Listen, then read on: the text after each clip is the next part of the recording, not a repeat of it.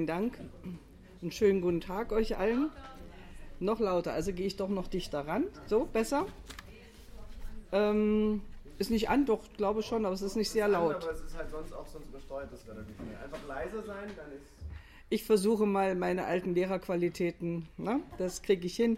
Ähm, ich will sagen, es ist jetzt schon ziemlich fortgeschritten in der Zeit und ich hatte mir eigentlich sehr viel, vorgenommen, sehr viel zu sagen, auch darüber, wofür man eigentlich mehr Geld in die Bildung ein, weil ich nicht glaube, dass man immer so bloß über die Summen reden muss, sondern auch darüber, was man damit halt machen will.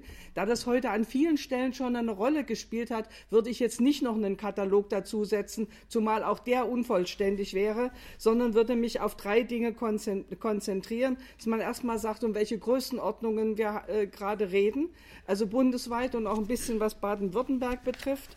Ich würde dann zum Zweiten etwas sagen zu dem leidigen Thema Föderalismus und Kooperationsverbot.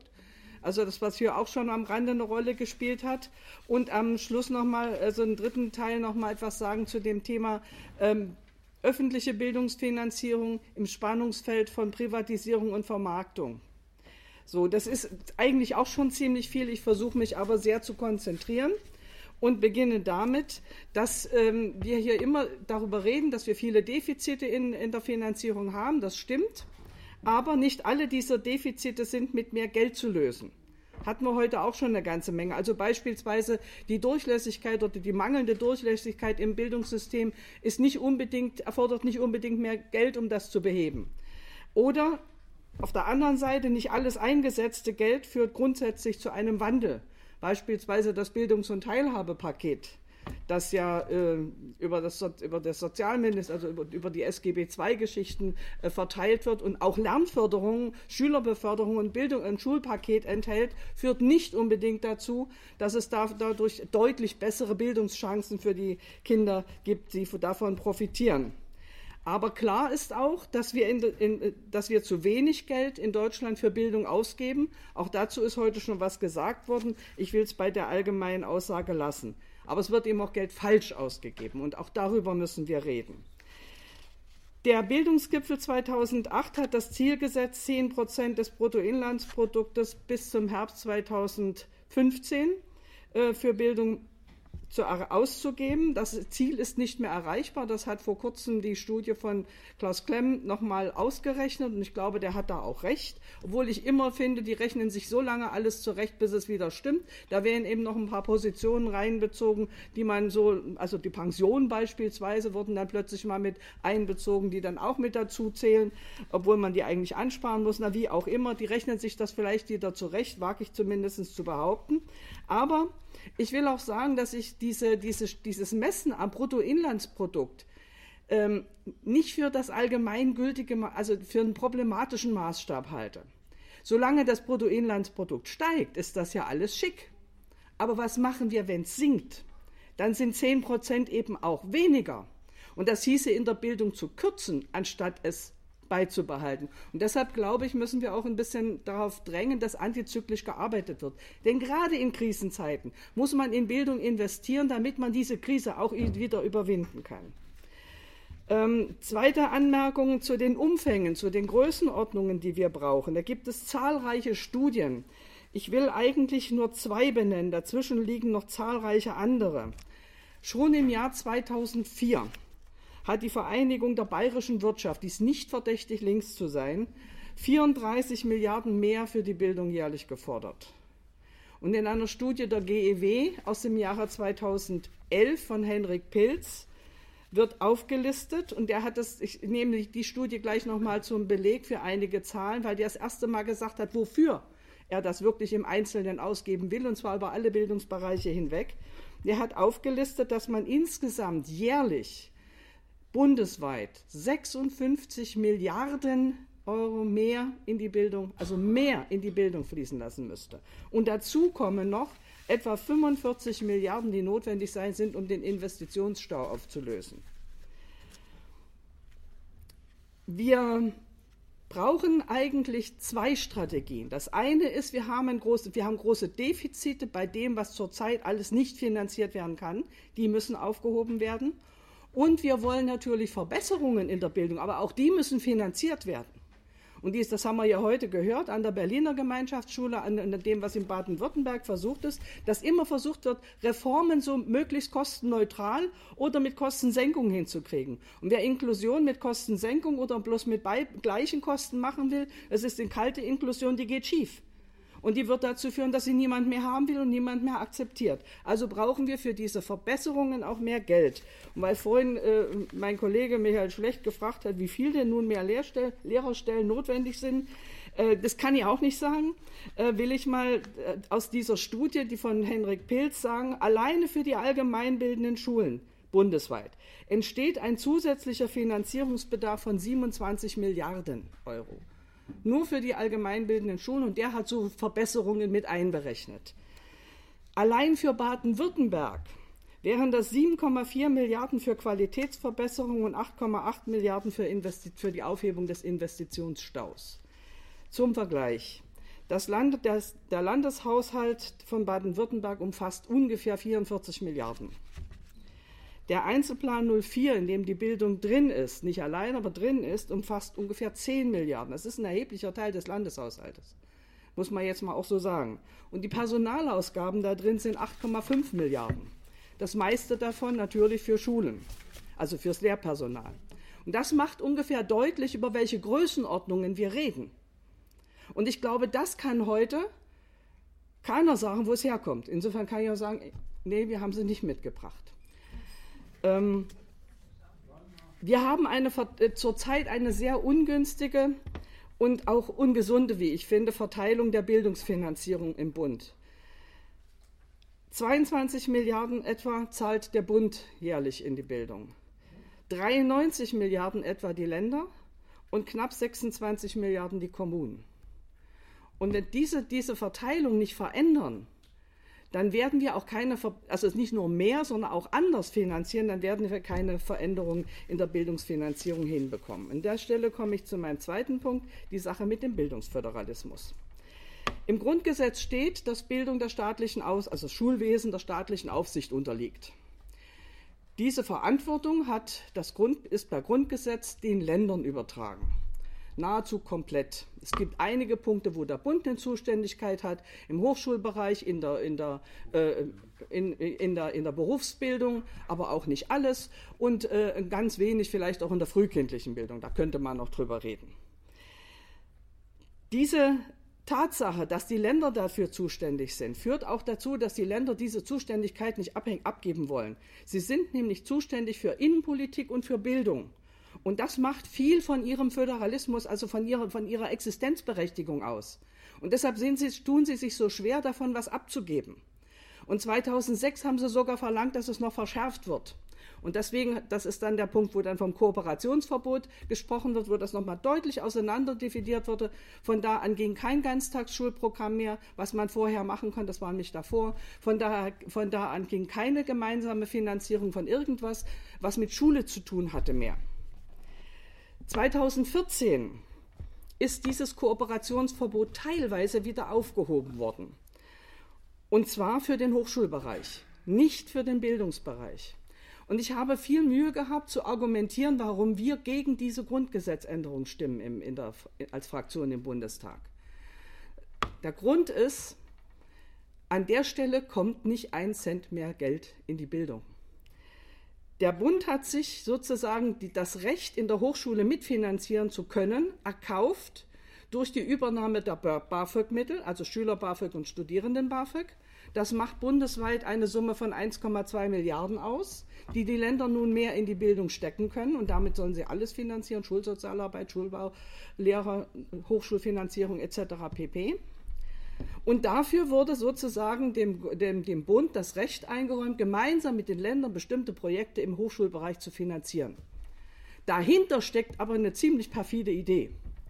Und zwar geht es dabei genau genommen nur darum, und ich habe diese Debatte im Ausschuss mitbekommen, als man überlegte, ah, da könnte man ja was machen. Wenn wir jetzt das aufheben an der Stelle, dann kriegen wir unsere Exzellenzinitiative, die 2016, glaube ich, aus oder 17 auslaufen würde, äh, dauerhaft finanziert. Wir bräuchten nicht einen Hochschulpakt nach dem anderen aufzulegen, sondern könnten dauerhaft Studienplätze mitfinanzieren, könnten dauerhaft dies und jenes in der Hochschullandschaft finanzieren. Und das ist der einzige Grund, dass man diese Projekte, die es jetzt alle schon gibt und auch in dieser Höhe, in der es jetzt gibt, dauerhaft weiterfinanzieren möchte, ohne sie immer, von die, ohne sie immer in der Befristung zu haben. Und bis jetzt gibt es weder von SPD noch von der, von der, von der CDU, CSU irgendeine Bereitschaft, an dieser Sache etwas zu ändern und mehr zu machen. Werden wir sie nicht rauslassen, das ist schon klar, wir werden Ihnen das immer wieder vorhalten. Aber das begründen Sie mit den 1,2 Milliarden, die die Länder nun mehr haben, und mehr wollen sie nicht machen. Wir wollen allerdings, dass die Grundgesetzänderung auch für die Bildung aufgehoben wird. Also diese Verbot zusammenzuarbeiten. Und ich will das mal versuchen. Also manche glauben ja, wenn wir das aufheben für die Bildung, haben wir alle Probleme gelöst und kriegen alles in der, in der Bildung neu finanziert und besser gestaltet und die Durchlässigkeit und Vergleichbarkeit und so weiter. Das ist mitnichten so. Ich will das mal an einem Beispiel deutlich machen, was gar nicht mit Bildung zu tun hat zunächst. Stellen Sie sich vor, ähm, Sie haben ein Haus, einen Hausverwalter in einem Haus mit 16 Eigentumswohnungen ist ein altes Haus und Sie haben ein kleines Budget und damit dürfen Sie das Treppenhaus streichen. Das dürfen Sie in Ordnung halten, mehr aber nicht. Sie dürfen nicht in die Wohnungen rein und Sie dürfen auch das Gebäude nicht sanieren. Nun ist das aber ein altes Haus und unten ist es ein bisschen feucht. Was macht das beim feuchten Haus? Entweder Salpeter oder Schimmel, man kann sich's aussuchen. Steigt auf. Davon haben die Wohnungen unten sofort was. Oben im Loft, wo Bayern wohnt, da kommt das nicht so schnell an. Und dann sagt, sagt der Hausverwalter, wir müssten hier eigentlich grundsätzlich etwas tun. Ach, sagt er, Bayern wollen wir nicht, Hessen, die sind so eine Etage drunter, sagen, wollen wir auch nicht, wir kommen alle so aus. Baden-Württemberg sagt, ach, gebt uns Geld, damit es nicht durchregnet, das reicht uns. Ähm, und ja, und dann sagt der Hausverwalter, nee, geht nicht. Und dann fangen die unten Wohnenden, also die Stadtstaaten zum Beispiel, an, ihre Wohnung selber zu sanieren und dafür zu sorgen, dass bei ihnen der Schimmel nicht durchkommt. Davon wird aber die Bausubstanz nicht besser. Und deshalb glaube ich, dass es so nicht funktioniert, dass es nicht funktioniert, wenn wir darauf setzen, dass der Bund nur das Treppenhaus kann, äh, streichen kann und alles andere nicht machen kann. Und dann macht der Bund nämlich genau das, er streicht das Treppenhaus. Und das heißt ein Bildungs- und Teilhaberpaket beispielsweise. Das heißt Berufseinstiegsbegleitung. Das heißt Lernen vor Ort. Das heißt Kultur macht stark. Das heißt Haus der kleinen Forscher oder zweite Chance oder Bildungsketten. Und solche Programme gibt es zuhauf. Und ich behaupte nicht, dass die alle schlecht sind. Darum geht es gar nicht. Und ich zitiere hier mal jemanden, der auch wieder nicht verdächtig ist, so ganz links zu sein. Also Dieter Domen, 2011 in äh, einer Studie der Friedrich-Ebert-Stiftung. So sinnvoll diese Programme auch sind, so ist doch zu konstatieren, dass keines von ihnen eine bundesweite Ausrichtung auf den Regelbetrieb hat, der allen Schülerinnen und, Schül und Studierenden zugutekommt. Vielmehr erfolgt die Förderung auf der Basis von Förderanträgen, die jeweils von den angesprochenen Ebenen bzw. Einrichtungen gestellt werden können oder auch nicht. Und aus denen nach bestimmten Kriterien ausgewählt wird. In der Folge ist es nicht sichergestellt, dass die intendierten Zielgruppen auch umfassend und vor allem bundesweit erreicht werden. Genau so ist es. Und dann macht er noch ein schönes Beispiel, nämlich zu der Initiative Abschluss und Anschluss, Bildungsketten bis zum Ausbildungsabschluss. Dafür stellt der Bund 360 Millionen Euro zur Verfügung, um bis zu 30.000 Jugendliche zu erreichen. Und zwar in der Klasse 7 und 8 der Hauptschule.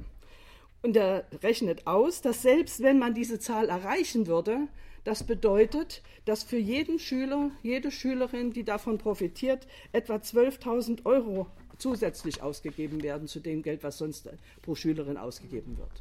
Und das muss man sich mal vorstellen. Das ist immens viel Geld. Was könnte man in Schule damit anfangen? Darf man aber nicht.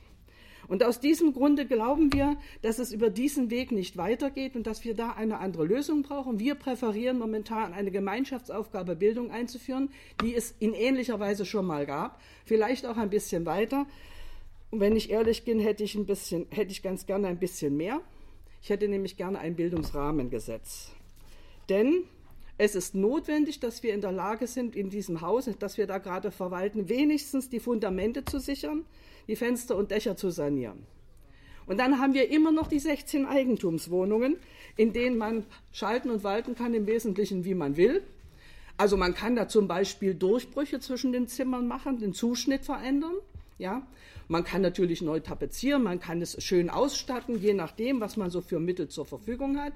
Und wenn man da sehr viele Wände rausnimmt, könnte es passieren, wenn jemand umziehen muss, dass die Möbel nicht mehr passen. Ja, was man da hinstellen konnte, konnte man dann da nicht mehr machen. Deshalb ist es außerdem noch notwendig, die tragenden Wände dieses Gebäudes zu erhalten. Solche tragenden Wände gibt es. Es ist in Zuständigkeit der KMK geregelt, nämlich mit der Schulzeitlänge, mit den Mindeststundenumfang, den Mindestfächervereinbarungen, mit den kompetenzorientierenden Bildungsstandards, ähm, das kann man alles, das kann man alles machen, aber inzwischen sind so viele Erfordernisse mehr dazugekommen und wir stellen fest, das reicht alles nicht aus, um die Vergleichbarkeit herzustellen. Und dann gibt es noch so unsinnige Geschichten wie die Festlegung eines Mindeststundenumfanges bis zum Abitur, damit man es mit zwölf Schuljahren, also nach zwölf Schuljahren erreichen kann. Das hat was mit der alten DDR zu tun, damit das anerkannt wurde. Und deshalb mussten die anderen Länder jetzt hinterher mit den bekannten Folgen. Die muss ich hier nicht zitieren, die kennen Sie alle. Und dann steht da noch noch so die hübschen Sachen drin, wie, wie lange eine Fremdsprache in der Schule abgesessen werden muss, damit sie fürs Abitur anerkannt wird. Nicht, ob man die Sprache beherrscht, ist die Frage, sondern wie viel Zeit man dafür äh, investiert hat. Ich glaube, dass das uns alles nicht hilft. Dazu kommen noch solche schönen Sachen wie die äußere Fachleistungsdifferenzierung, das hat heute schon mal eine Rolle gespielt, oder die Vereinbarung zur, zu den Schularten der Sekundarstufe 1. Die empfehle ich echt mal zum Lesen. Es ist eine wahre Freude, was da so drin steht. Das versteht man bei einmal Lesen nicht. Ich habe es versucht, ich habe es auch meinem Bundestag vorgelesen, nicht zu verstehen. Ich glaube aber, dass wir daran müssen, dass wir dort etwas verändern müssen und deshalb wäre es für mich ein Weg, solch ein Bildungsrahmengesetz hinzukriegen. Ich sage aber gleich dazu, da kriege ich in meiner eigenen Partei massiven Gegenwind. Massiven Gegenwind. Auch in anderen Parteien ist das nicht viel anders, selbst wenn man es einsieht. Habe ich jetzt noch nicht über Schulsozialarbeit geredet. Denn es gibt so ein paar Sachen, da find, müssen wir einfach die Wege finden, wie der Bund trotzdem finanzieren kann. Und da gehört Schulsozialarbeit dazu. Da gehört zum Beispiel auch Inklusion dazu. Und dazu werden wir natürlich auch etwas tun und etwas machen und vorbereiten und einfordern. Und ich weiß, dass man aus der Opposition heraus immer einen ganz langen Atem braucht, aber ich glaube, dass es möglich ist, dass dann irgendwann der Groschen fällt. Zum dritten Punkt öffentliche Bildungsfinanzierung im Spannungsfeld von Privatisierung und Vermarktung. Wir sagen immer und betonen immer ganz heftig als Linke, dass Bildung eine soziale Frage ist. Das ist nicht falsch. Aber es geht bei Bildungsfragen, auch das hat hier heute intensiv eine Rolle gespielt und das ist mir teilweise runtergegangen wie Öl, ähm, auch um Qualität von Bildung und es geht auch um Bildungsziele, die verändert werden müssen. Bildung ist Aufgabe der öffentlichen Daseinsvorsorge. Das sagen vor allem wir zurzeit. Andere sind da wesentlich leiser, auch andere Parteien. Öffentliche, die öffentliche Finanzierung ist in eine Schieflage geraten und wird an vielen Stellen durch private Initiativen, teilweise sogar durch öffentlich finanzierte private Initiativen ersetzt. Diese ganzen Programme und Programmchen werden dann von freien Trägern unheimlich engagiert, da will ich überhaupt nicht dran rütteln, dass die eine gute Arbeit machen und engagiert sind, aber von ihnen werden sie sozusagen getragen und damit wird sozusagen aus der öffentlichen Schule, aus der allgemeinbildenden öffentlichen Schule so viel herausgenommen, dass sie ihrem Auftrag gar nicht mehr gerecht werden kann. Dort geben wir nicht genügend hinein. Das kann die Träger dann immer noch machen, aber in der Schule, nicht nebenher, nicht außen herum. Und dieser Sparzwang, der da entsteht, der durch die öffentliche Finan die, die Schieflage in der öffentlichen Finanzierung entsteht, wird das Bildungsziel, was in öffentlicher Bildung verfolgt wird, immer stärker auf ein Nützlichkeitsdenken orientiert. Das ist mit den Berufseinstiegsbegleitern so, das ist mit dem Haus der kleinen Forscher so. Heute früh hat eine Rolle gespielt, was in der frühkindlichen Bildung passiert. Nicht, dass das Haus der kleinen Forscher, also die Idee so ganz schlecht wäre, darum geht es gar nicht. Aber der tiefere Sinn ist, Kinder so frühzeitig wie möglich zum Lernen zu bringen und zwar nach Standards zu lernen und nicht dieses entdeckende Lernen, was Kinder sowieso machen. Also Kinder lernen immer, ob wir wollen oder nicht. Frage ist nur, was sie lernen und von wem. Und das könnte man eventuell äh, anregen. Ich sage nicht mal steuern, ich sage anregen dazu. Ähm, dieser Sparzwang führt dazu, dass öffentliche Bildung nur noch finanziert, was ihm irgendwie vermeintlich nützlich ist. Das ist die Frage, wie die Bildung auf dem Arbeitsmarkt verwertbar ist. Darauf richtet sich vor allem alles aus. Auch die ganze Fachkräftedebatte ist davon geprägt. Es ist aber auch so eine Situation wie im Zuge dieser NSU-Geschichten, dass man plötzlich sagt, ah, man muss doch was gegen Rechtsextremismus tun. Da gehen plötzlich wieder Programme. Ja, weil das ist natürlich äh, wichtig für diese Gesellschaft, sonst äh, entwertet sie sich auch selbst. Da geht dann wieder was. Vorher ging das alles nicht. Und ich finde, wir müssen, wenn wir über Bildungsfinanzierung reden, auch diesen Prozess umkehren, dass Bildung immer mehr an solchen Nützlichkeitsdenken ausgerichtet wird. Das ist aber nicht so einfach, weil das geht den Leuten runter wie Öl, auch den Eltern, auch den Großeltern. Na, die müssen doch damit was anfangen können. Verstehe ich auch. Weil am Ende, also ich erinnere mich noch äh, an diese, diesen, diesen Bild, Filmbeitrag vor ein paar Jahren in, aus nee, äh, Nordrhein-Westfalen war das von der Hartz-IV-Schule. Ja. ja.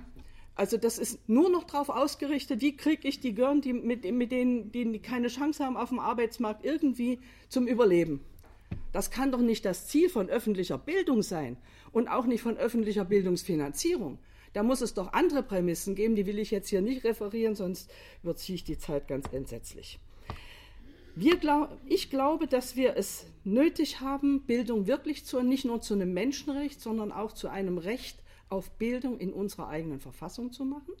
Gibt es nämlich nicht. Wir haben eine Schulpflicht mit Zuführung, wenn es nötig ist. Ein Recht auf Bildung haben wir nicht. Ja, das muss man sich auch mal auf der Zunge zergehen lassen, was, da, was damit zusammenhängt. Und ich glaube, dass unser Bildungsansatz ein anderer sein muss, und zwar sowohl sozial als auch inhaltlich. Es muss ein emanzipatorischer Ansatz sein. Dafür brauchen wir viel Geld. Vielleicht nicht ein Drittel mehr Lehrerstellen, aber doch erheblich viel mehr. Wo das Geld herkommt, das sagt jetzt Michael Schlecht. Dankeschön.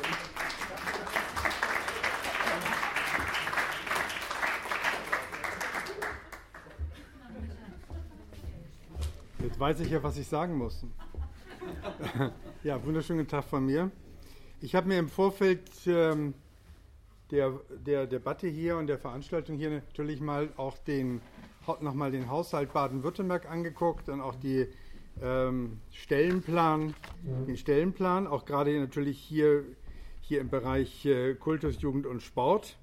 Und ist natürlich das Problem, äh, ist ja vorhin schon referiert worden, dass äh, vor 2012 hieß es ja, ähm, 11.000, 12.000 Lehrerstellen sollen gestrichen werden. Dann wurde gesagt, in dieser Legislaturperiode ungefähr die Hälfte, 6.000. Und dann im Sommer letzten Jahres ist das Problem dann äh, irgendwie etwas kleiner geworden. Und seitdem stehen im Haushaltsplan äh, gut 3.200 KW-Stellen, die jetzt in 15 und 16 nicht umgesetzt werden. Es bleibt bei ungefähr 92.000 Lehrern hier in Baden-Württemberg. Ich sag mal so, wenn ich Kretschmann wäre, wäre ich auch nicht so blöd, äh, diese, äh, mir irgendwie zu überlegen, wie ich diese KW-Stellen jetzt in 15 und 16 umsetzen wollte, denn bekanntermaßen findet im Jahre 2016 hier Landtagswahlen statt. Aber wenn die natürlich dort äh, 3200 KW-Stellen äh, drin haben in ihrer Personalplanung, dann muss man natürlich davon ausgehen, dass ähm, äh, spätestens nach der Landtagswahl, dann in der zweiten Hälfte 16 oder in 17, äh, dann in der Tat, äh, wer auch immer an der Regierung ist, da dran geht. Es war ja auch so, dass vor der letzten Landtagswahl im Jahre 2011 vorher Kretschmann ja verkündet hat, nee, nicht Kretschmann, ähm, wie hieß dieser Typ mal noch? Marpus, Marpus genau der. Danke. Mappus verkündet hatte, äh, er wolle Lehrerstellen streichen. Das wurde dann auch publik. Das hat ihnen dann im Wahlkampf sehr geschadet. War damals ja auch dann eine der Irritationen, dass ähm, äh, SPD und Grüne gegen Mappus den Wahlkampf gewonnen haben. Gerade auch, weil Mappus eben diese Lehrerstellen streichen wollte. Und kaum war SPD und Grünen an der Macht, äh, haben sie dann selbst verkündet, äh, sie wollten auch Lehrerstellen streichen. Das Volumen damals war sogar noch größer als das, was ursprünglich Mappus, dem war das mal so im Wahlkampf 2011, glaube ich, rausgerutscht. Aber ich weiß noch, ich habe hab die Zahl jetzt nicht mehr präzise im Kopf, aber es war eine Zahl, die war niedriger als zumindest diese Zahl mit den 6000, die dann 2012 äh, von Rot-Grün hier verkündet worden ist. Aber das sind ja jetzt alles Geschichten aus der Vergangenheit, aber ich wollte sie, äh, führe die ja nur an, dass ich denke, man muss diese 3200 kW-Stellen, die hier drin stehen, ja schon auch nochmal ernst nehmen. Im Übrigen, das sage ich nur mal am Rande, ohne dass ich das weiter habe äh, durchdringen können, steht ja auch noch in einem, bei einem anderen in, interessanten Ministerium, was, was mit Bildung zu tun hat, nämlich das Ministerium für Wissenschaft, Forschung und Kunst, wo ja die Landesministerin jetzt gerade wieder irgendwie so eine tolle Auszeichnung bekommen hat, äh, äh, im Vergleich mit den anderen Ministern äh, für diesen Fachbereich. Aber auch dort stehen, nur mal im, am Rande gesagt, 1800 kW-Stellen auch drin. Also das sind zwei richtige, da sind richtige Brocken an KW-Stellen hier in Baden-Württemberg, wobei, wie gesagt, der dickste, der hier drin steht mit diesen 3200, ist ähm, beim, äh, bei den Lehrern. So, und es ist natürlich vollkommen klar, ähm, äh, dass aus linker Sicht das Mindeste, wenn man sich überlegt, äh, was ist eine fortschrittliche äh, Bildungspolitik, das Mindeste ist natürlich, dass man diese Streichung äh, verhindert. Und es ist so, ich habe mir dann auch überlegt, was steckt denn da eigentlich an Geld hinter? Habe es mal versucht zu überschlagen. Äh, andere, die sich vielleicht da auch gerechnet haben, mögen mir da korrigierende Hinweise geben. Aber ich würde davon ausgehen, dass äh, so gut 3000 Lehrerstellen, das sind äh, ungefähr 250 Millionen äh, im Jahr. 250 Millionen ist eigentlich bezogen auf den Gesamthaushalt Baden-Württembergs mit äh, 43, 44 Milliarden ist eigentlich nun keine wirklich so richtig große Summe, dass man sagen kann, das muss jetzt unbedingt passieren, sonst äh, äh, fliegt hier dieser Haushalt auseinander. Das sind nämlich gerade mal, ich habe es gerade vorhin nochmal ausgerechnet, das ist gerade mal ein halbes Prozent des Gesamthaushaltes, um diese 3000 äh, Lehrerstellen zu retten. Also das, glaube ich, wäre in jedem Fall, ohne da nun irgendwelche Kunststücke sich zu überlegen, wo man das Geld herkriegt, sicherlich in so einem Haushalt äh, noch darstellbar, so etwas äh, zu verhindern. Und das wäre, glaube ich, schon das Mindeste. Aber ich habe vorhin ja auch in, ja, mehrfach nachgefragt bei anderen Diskutanten, was wird denn, ist denn eigentlich, wenn man eine fortschrittliche Bildungspolitik machen wollte, notwendig an zusätzlichen Bedarfen? Da kam mir einmal die Meldung hier 30 Prozent, dann würde ich mal sagen 25, ja. äh, vielleicht 25 Prozent. Ja, das sind aber dann natürlich auch schon mal eben so 20 bis, bis 25.000 äh, Lehrer wären das, wenn man das mal hochrechnet. Äh, und dann wäre man da auch schon dann, dann in der Tat bei einem Volumen von zusätzlichen Kosten schnell von zwei bis drei Milliarden. Wenn man einfach mal nur so eine gegriffene Rechnung nimmt, dann sind ja andere Zahlen auch genannt worden. Wir bräuchten eigentlich 5 Milliarden. Rosi Hein hat eine Zahl genannt von 7 Milliarden. Es ist, glaube ich, dann ziemlich klar, äh, Größenordnung, also beginnend bei 2, 3 Milliarden bis hin dann zu, 7 Milliarden, das sind Größenordnungen, die äh, man unterstellt, äh, es gebe im nächsten Jahr einen linken Ministerpräsidenten und einen linken äh, Bildungsminister hier in Baden-Württemberg. Dann ist sicherlich eine Größenordnung von mal geschätzt so zwischen 2 und 7 oder 8 Milliarden zusätzlich in Bildung wäre nicht sozusagen aus den gegebenen Strukturen so eines Landeshaushaltes darstellbar. Deswegen glaube ich, muss man in der Tat auch eine Sache immer wieder ganz klar diskutieren, wo kriegt man das Geld eigentlich her? Und das ist eigentlich ist das ganz einfach. Ähm, das ist auch insoweit institutionell ganz einfach. Rosi Hein hat ja nochmal die Frage thematisiert, also Finanzierung Bund-Länder. Um das Thema müsste man sich gar nicht kümmern, weil es gäbe ja, es gibt ja originäre Landessteuern in der Verfassung äh, festgeschrieben. Das eine, neben den bekannten Steuern, gibt es äh, die Erbschaftssteuer, die vielleicht jetzt ein bisschen mehr was bringt. Da hätten wir auch noch ein paar Vorstellungen, dass man da deutlich mehr holen könnte. Die Erbschaftssteuer ist eine Landessteuer, die den Ländern zufließt, natürlich anteilsmäßig. Und dann gibt es aber eine andere Steuer, die auch den Ländern qua Verfassung zufließt. Das ist die Vermögensteuer, die zurzeit nicht mehr erhoben wird. Und das ist nun eines unserer steuerpolitischen Hauptkonzepte. Wir haben, die Linke hat seit Jahren ein sehr umfassendes steuerpolitisches Programm. Das will ich jetzt hier gar nicht ausführen. Aber der, wichtigste Baustein darin ist, ähm, dass wir es als Skandal empfinden, dass die Vermögensteuer in Deutschland nicht mehr erhoben wird. Und wir haben seit Jahren auch den Vorschlag, äh, dies wieder zu tun. Und weil wir äh, eine soziale Partei sind, sagen wir, alle Menschen, die bis zu einer Million Vermögen haben, äh, sollen von einer der Erhebung der Vermögensteuer befreit sein. Dann frage ich immer so rum, äh, wer müsste denn dann hier Vermögensteuer zahlen? Wenn ich das zum Teil mache, weil ich komme ja aus den Gewerkschaften in den Betrieben und kriegen immer in der ersten auf äh, Betriebsversammlungen, dann kriegen immer die in der ersten Reihe einen roten Kopf. Ja? Äh, weil ich dann höflicher Mensch bin, ziehe ich die Frage zurück und sage also alle, die, die Frage ist nur an die gerichtet ab der zweiten Reihe.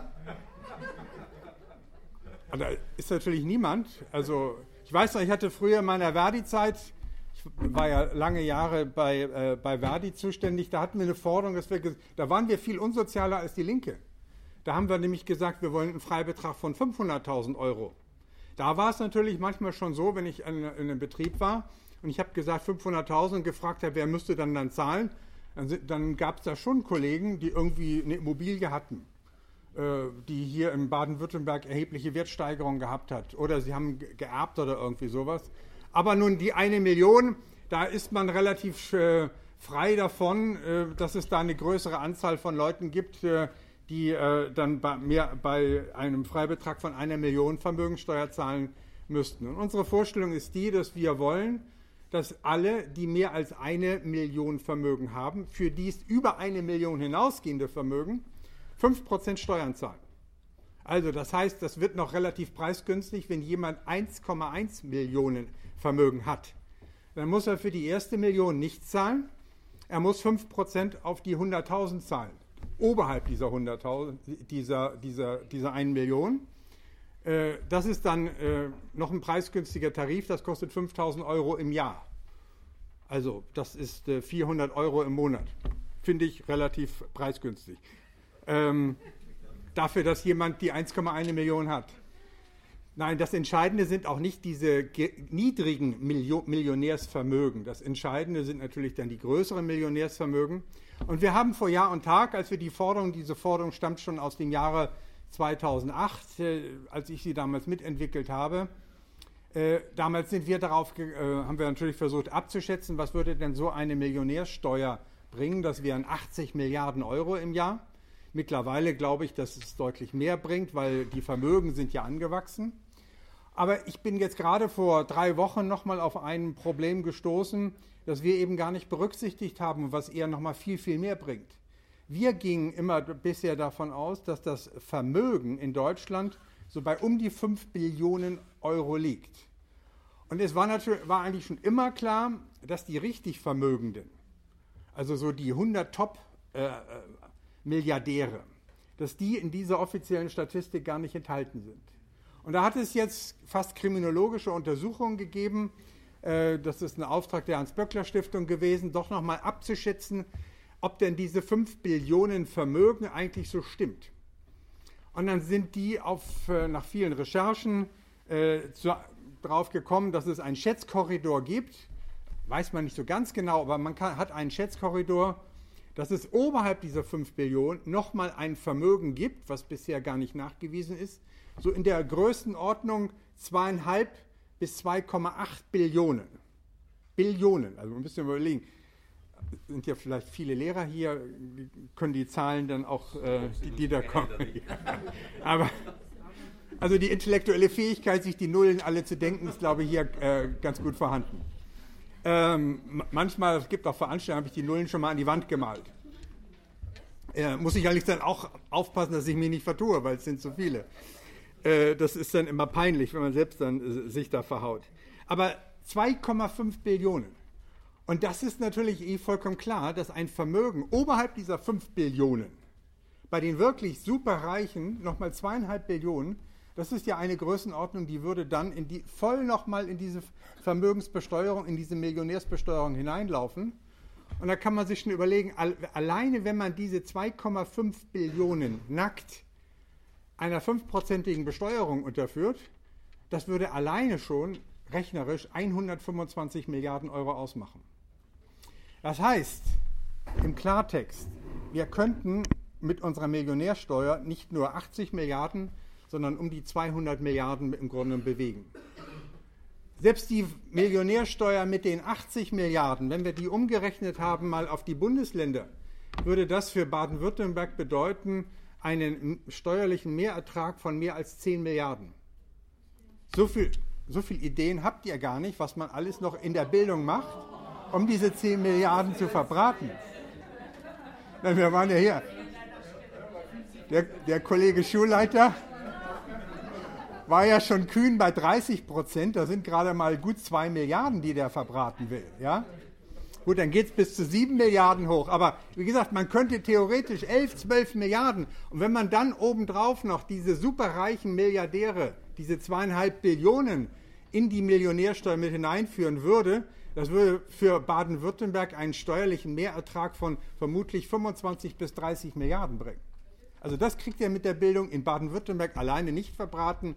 Das ist dann schon eine Größenordnung. Äh, da braucht man ein paar Bundesländer, um das sozusagen äh, wegzukriegen. Aber das sind ja, Moment, äh, das sind natürlich alles Maximalzahlen. Und mir ist ja auch klar, dass wenn ähm, die Linke regiert, wir vermutlich nicht mit 51 Prozent regieren im Bund, ähm, sondern wir müssten uns äh, äh, Koalitionspartner suchen.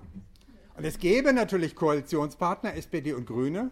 Im letzten Wahlkampf 2013 hatten die ja auch schon die Wiedereinführung der Vermögensteuer drauf, allerdings bescheidener. Sie wollten 1% nur besteuern, waren beim Freibetrag aber unsozialer als wir, wollten nämlich nur einen Freibetrag von 500.000 machen, aber sie wollten nur mit einem Steuersatz von 1%. Aber wenn ich, ich habe mir jetzt überlegt, wenn ich mit denen koalieren müsste und wir würden nach der alten Rechnung gehen, dann würde natürlich das, was die mit den 1%, würde auf, also nach unserem Konzept 80 Milliarden und nach der ihrem Konzept bei 1% kann man sich überlegen, ungefähr ein Fünftel, da wäre man vielleicht so bei, wenn es gut liefe, bei 20 Milliarden das runtergebrochen auf die Länder. Das würde dann in Baden-Württemberg vielleicht einen Mehrertrag von zwei, maximal drei Milliarden bringen. Das würde mir natürlich nicht so richtig reichen, aber wenn ich jetzt überlege, dass ja dazu noch nach den neuesten Erkenntnissen diese superreichen Milliardäre kämen mit zweieinhalb Billionen, äh, dann wäre es ja so, dass wenn man dort auch nur eine Vermögensteuer einführen würde von 1%, dass das Erträgnisse bundesweit von vermutlich 40, 50, 60 Milliarden bringen könnten und das runtergebrochen auf die Bundesländer, dann wäre man hier in Baden-Württemberg wahrscheinlich bei 8 oder 9 Milliarden.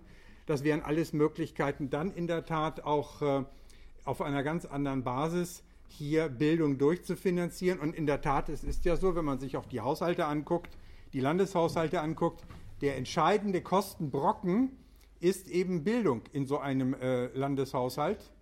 Äh, Bildung, Wissenschaft, Forschung und, und dergleichen mehr.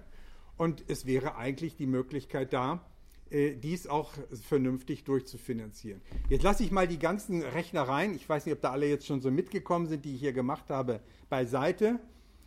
Die einfache Botschaft ist die, in Deutschland, Deutschland ist ein so reiches Land. Oder anders gesagt, in Deutschland gibt es so viele reiche Leute, die so viel Geld haben, so viel Vermögen haben, wenn man wieder die Vermögensteuer einführt und äh, auch zurückhaltend besteuert, 5% wäre ja auch schon noch zurückhaltend, selbst wenn man in einem Kompromiss mit einem niedrigeren Steuersatz operieren müsste, weil man Koalitionspartner hat, die 5% nicht mitmachen, wäre es möglich in Deutschland wirklich gravierende Finanzmittel zu bewegen, die, weil die Vermögensteuer originär Landessteuer ist, auch den Ländern zufließt und mit der dann, da Bildung, Wissenschaft eine der Hauptaufgaben der Länder ist, dann auch diese Bildung und Wissenschaft ganz anders durchfinanziert werden könnte.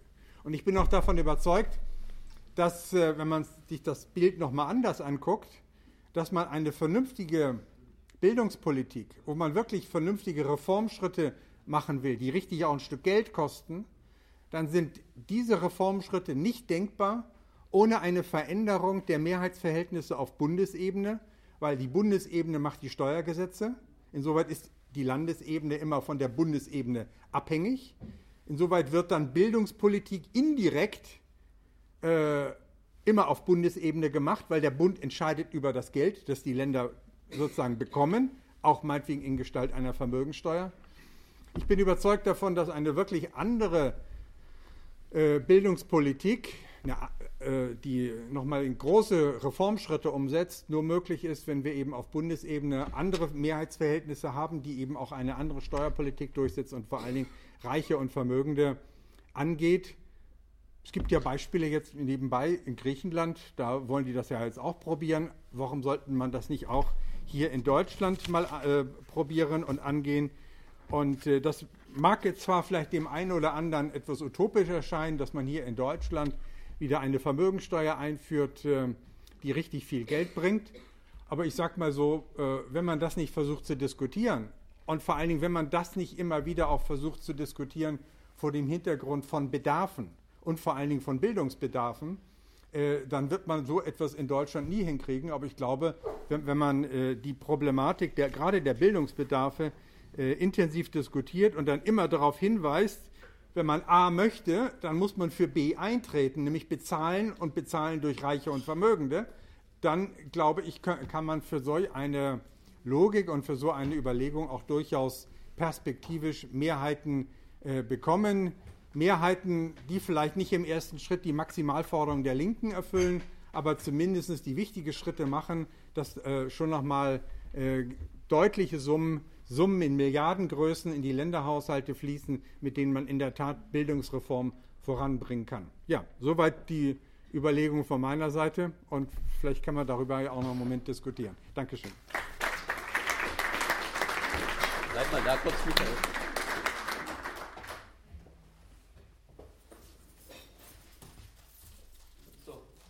direkte Rückfrage an den Michael? Ja, da war da hinten.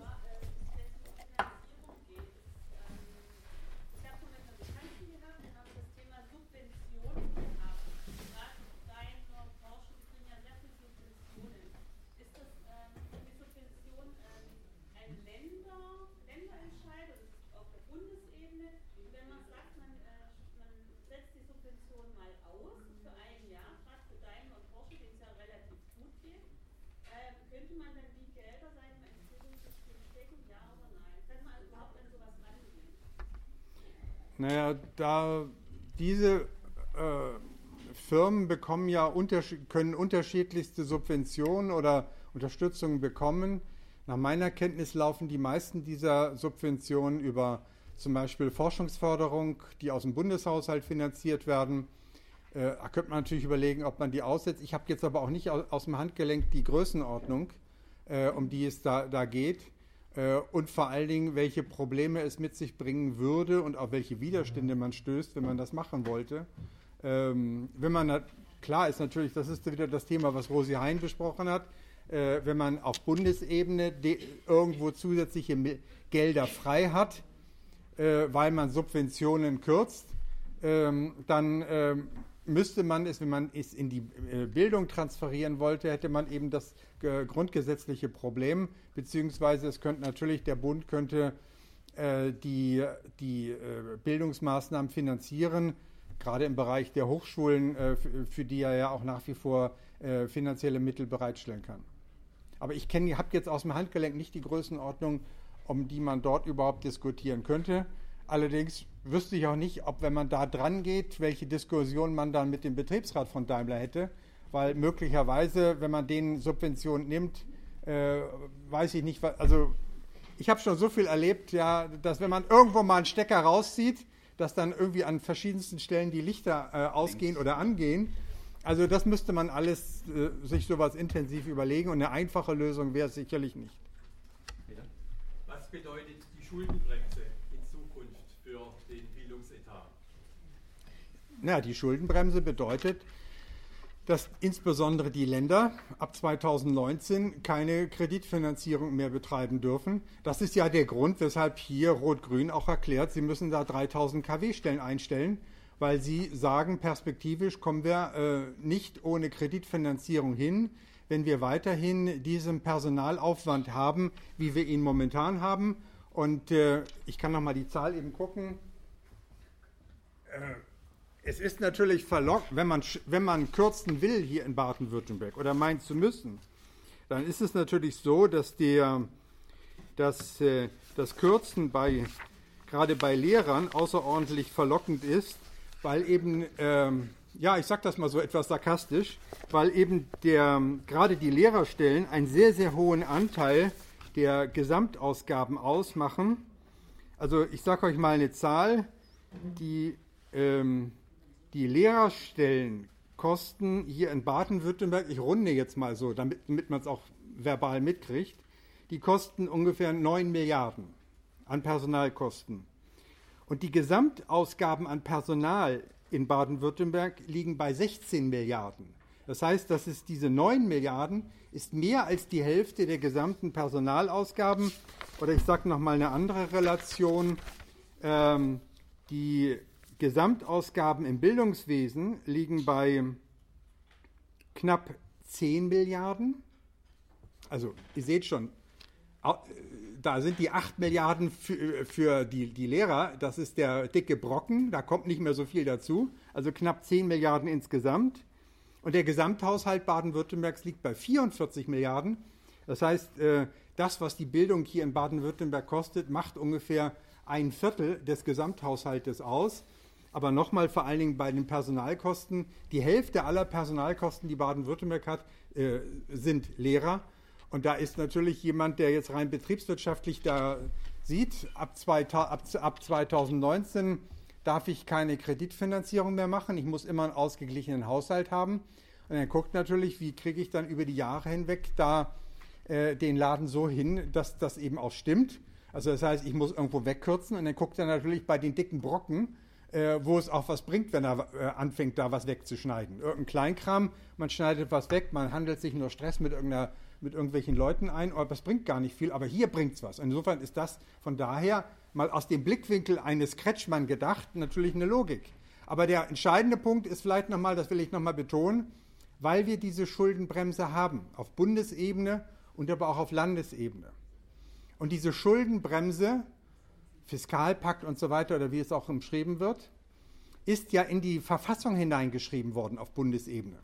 Und auf den Ländernebenen ist es zum Teil auch in die Verfassung geschrieben worden, hier in Baden-Württemberg nach meiner Kenntnis nicht. Aber wenn es in die Verfassung hineingeschrieben ist auf Bundesebene, ist das ja richtig Beton.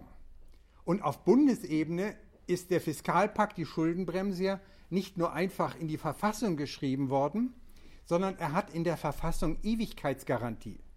Das heißt, egal wie die Mehr, wenn im Jahre 2017 Bernd Rixinger äh, Bundeskanzler wird und die Linke mit 53 Prozent in den Bundestag einzieht, äh, oder ich sag mal, wir sogar mit zwei Drittel Mehrheit in den Bundestag einzögen, ich weiß, mag ja vielleicht manch einem gruselig werden jetzt, aber ich sag das mal so, ja, dann könnte die Linke selbst mit einer Zweidrittelmehrheit den Fiskalpakt nicht mehr aus dem Grundgesetz wegkriegen, weil der hat eine Ewigkeitsgarantie. Die einzige Möglichkeit, das Ding wegzukriegen, ist der Beschluss einer neuen Verfassung.